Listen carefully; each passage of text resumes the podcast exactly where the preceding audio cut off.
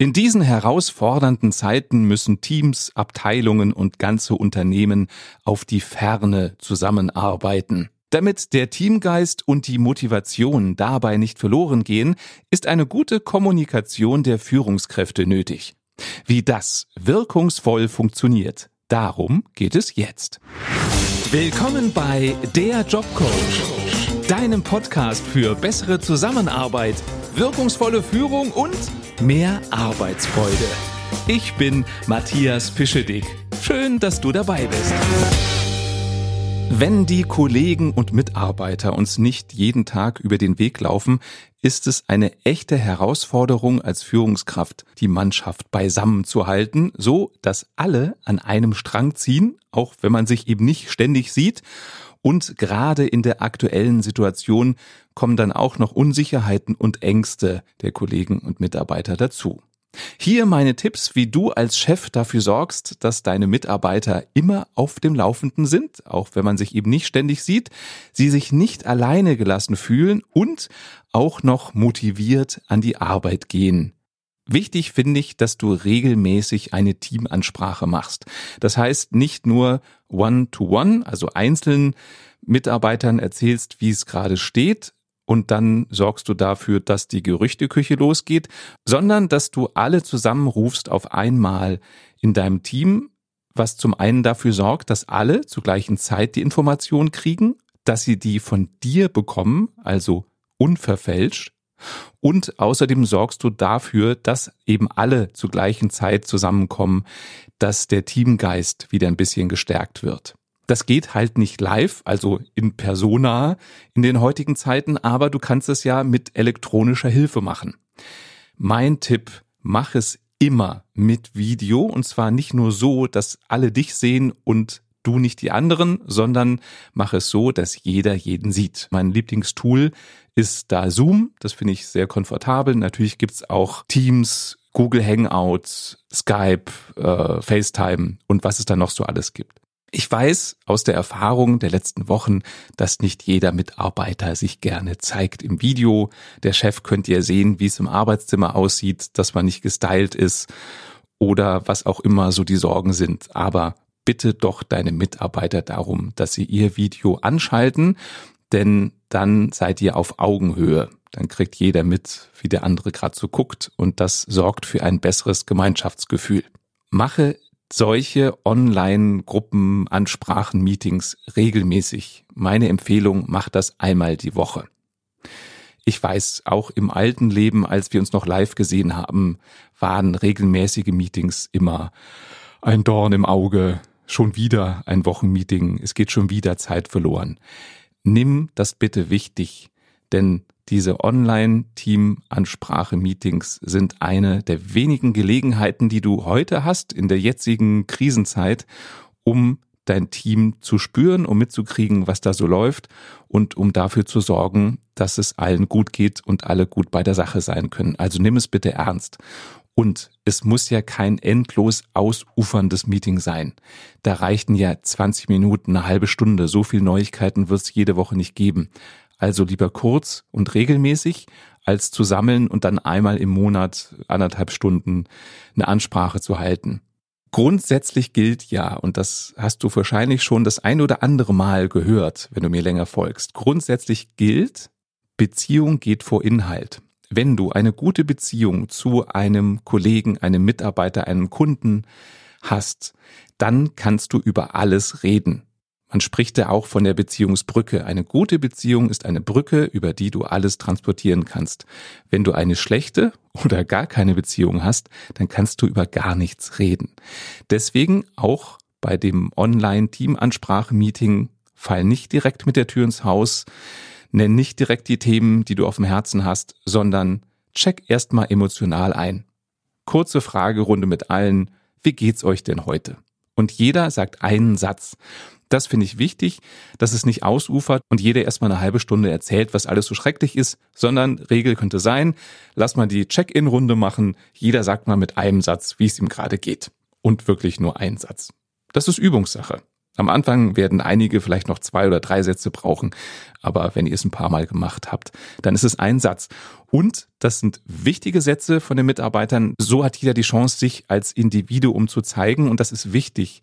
Bevor ein Mensch sich in ein Team integriert, möchte er als Individuum gesehen werden. Und auch wenn ihr schon ewig lange zusammenarbeitet, Gib immer, auch im echten Leben, jedem die Chance, sich als Individuum zu zeigen und dann ist es auch leichter, als Gemeinschaft zusammenzuarbeiten. Das ist der eine Vorteil, wenn jeder einen Satz zu seinem Befinden am Anfang sagen darf.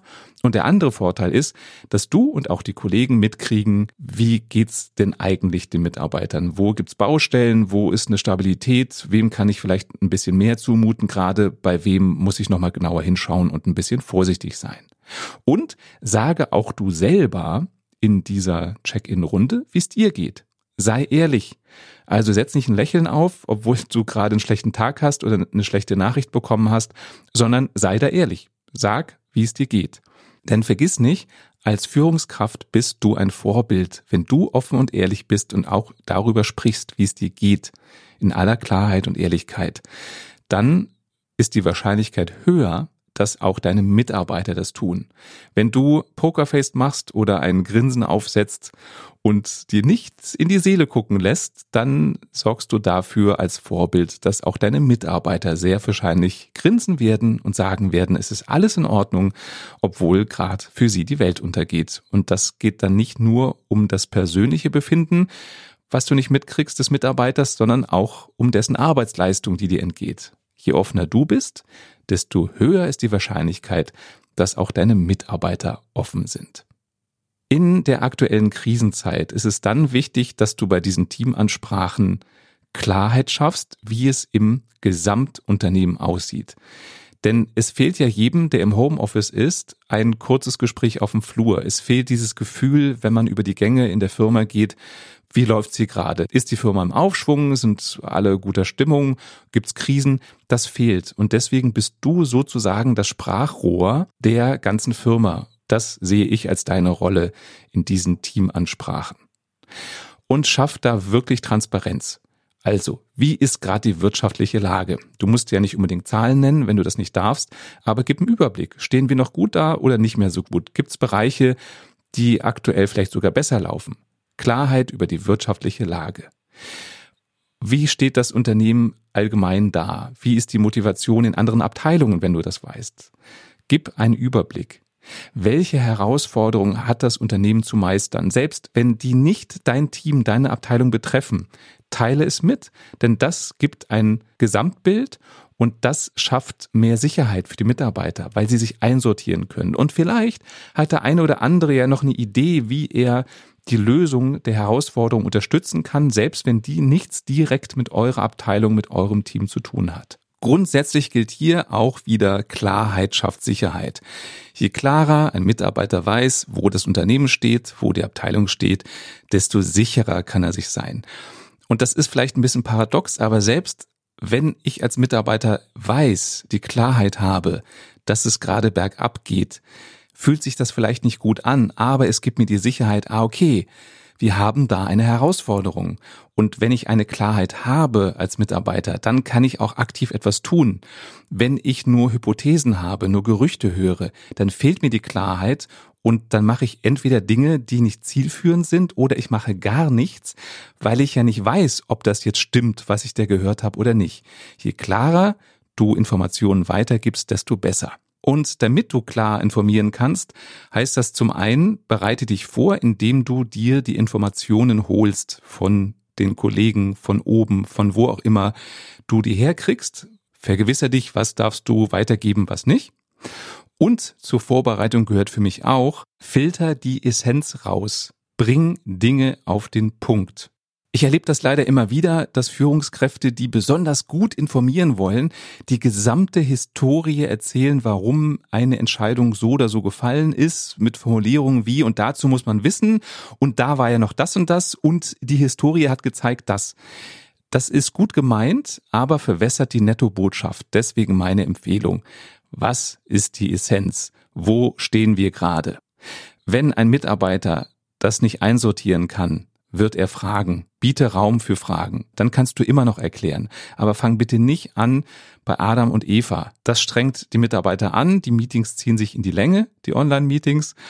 Und es sorgt eher für Verwirrung als für Klarheit. Also Netto-Botschaft. Denk in Bildzeitungsschlagzeilen. Du musst ja nicht so überzeichnen, aber es geht mir da um die Prägnanz, um die Deutlichkeit. Wenn es darum geht, dass du über Maßnahmen sprichst, die ergriffen wurden, oder wenn es darum geht, dass Probleme aufgetaucht sind, benutze klare Formulierungen, was jetzt dagegen getan wird und keine Floskeln wie und da sind wir dran oder die Abteilung X schaut sich das mal an oder da sind wir im Gespräch mit der Geschäftsleitung.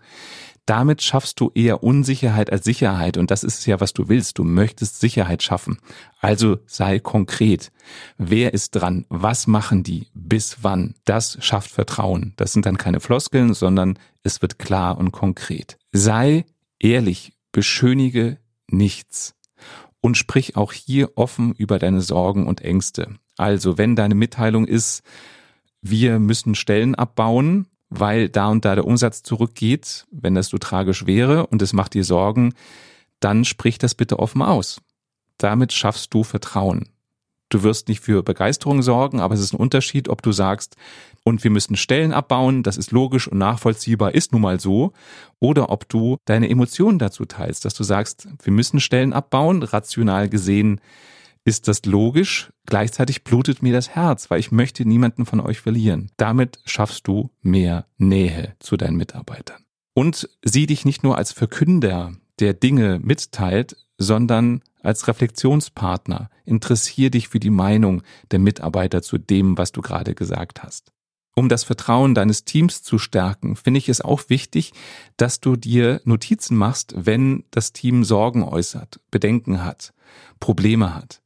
Es ist ein Unterschied, ob du nur mm, mm, sagst oder ob ich sehe als Teammitglied, dass du dir was aufschreibst. Damit fühle ich mich ernst genommen. Also mach die Notizen und kümmere dich auch dann um die Themen, die dein Team dir nahe bringt, wo sie Sorgen haben, wo sie Kopfschmerzen haben. Ich habe ja schon ein paar Podcast-Folgen zum Thema Umgang mit Veränderungen gemacht und daher weißt du vielleicht schon, wenn du die gehört hast, dass es menschlich ist, sich gegen Veränderung zu sträuben. Und wir sind jetzt in der aktuellen Zeit unfreiwillig mit vielen Veränderungen konfrontiert, die nicht jedem gefallen. Mach dir deshalb bewusst, dein Team wird nicht bei allem, was du verkündest, Juhu schreien, wenn es sie betrifft, wenn es eine Veränderung ist, die sie nicht mögen.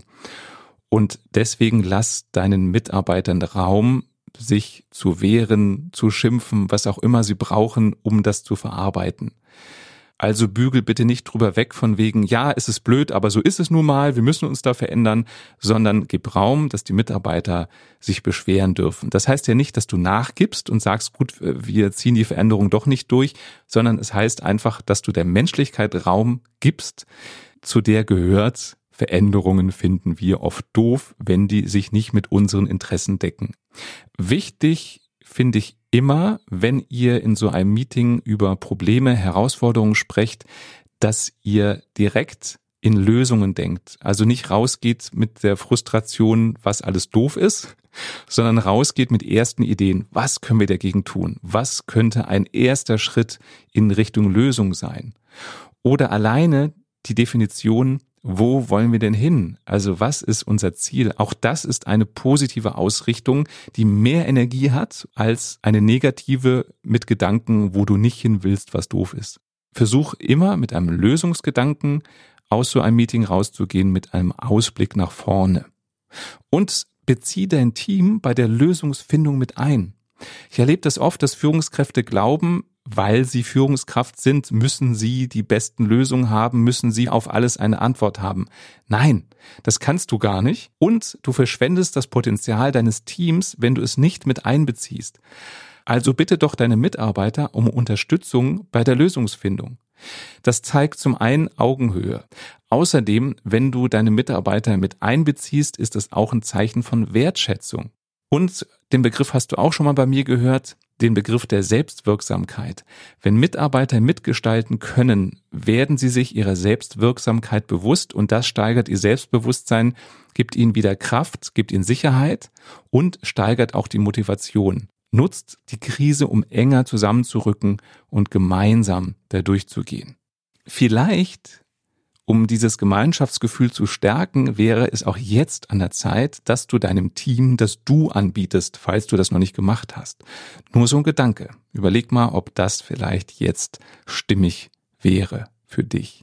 Und zum Abschluss des Verkündungsmeetings, in dem du alle auf den gleichen Stand bringst, ist mein Tipp, mach eine Abschlussrunde mit der Frage, was ist in der letzten Woche bei dir gut gelaufen? Und jeder hat wieder ganz kurz Zeit, in einem Satz zu sagen, was super gelaufen ist. Auch da hast du zwei Vorteile. Das eine ist, du beendest das Meeting mit was Positivem. Man spricht ja dann nur über positive Dinge. Und du kannst dir was abgucken vom Kollegen. Vielleicht redet er über eine Lösung, die er gefunden hat für ein Problem. Und das ist das Positive. Und da kann jeder von lernen.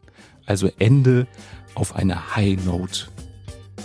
Das war der Jobcoach. Wenn dir diese Folge gefallen hat, dann empfiehl sie gerne weiter an deine Führungskraft, an deine Führungskollegen oder für wen auch immer das hier interessant sein könnte. Und wenn du selbst nie wieder eine Folge verpassen möchtest, dann klicke jetzt auf den Abonnieren-Button oder Folgen oder wie auch immer dieser Knopf in deinem Podcast-Player heißt. Und wenn du magst, hinterlass mir gerne eine Rezension. Wenn du Ideen für Podcast-Folgen hast, dann schreib mir gerne. Meine E-Mail-Adresse findest du auf meiner Homepage oder du kannst mich auch über LinkedIn, Xing, Facebook, Instagram und so weiter kontaktieren. Schön, dass du dabei warst und bis bald.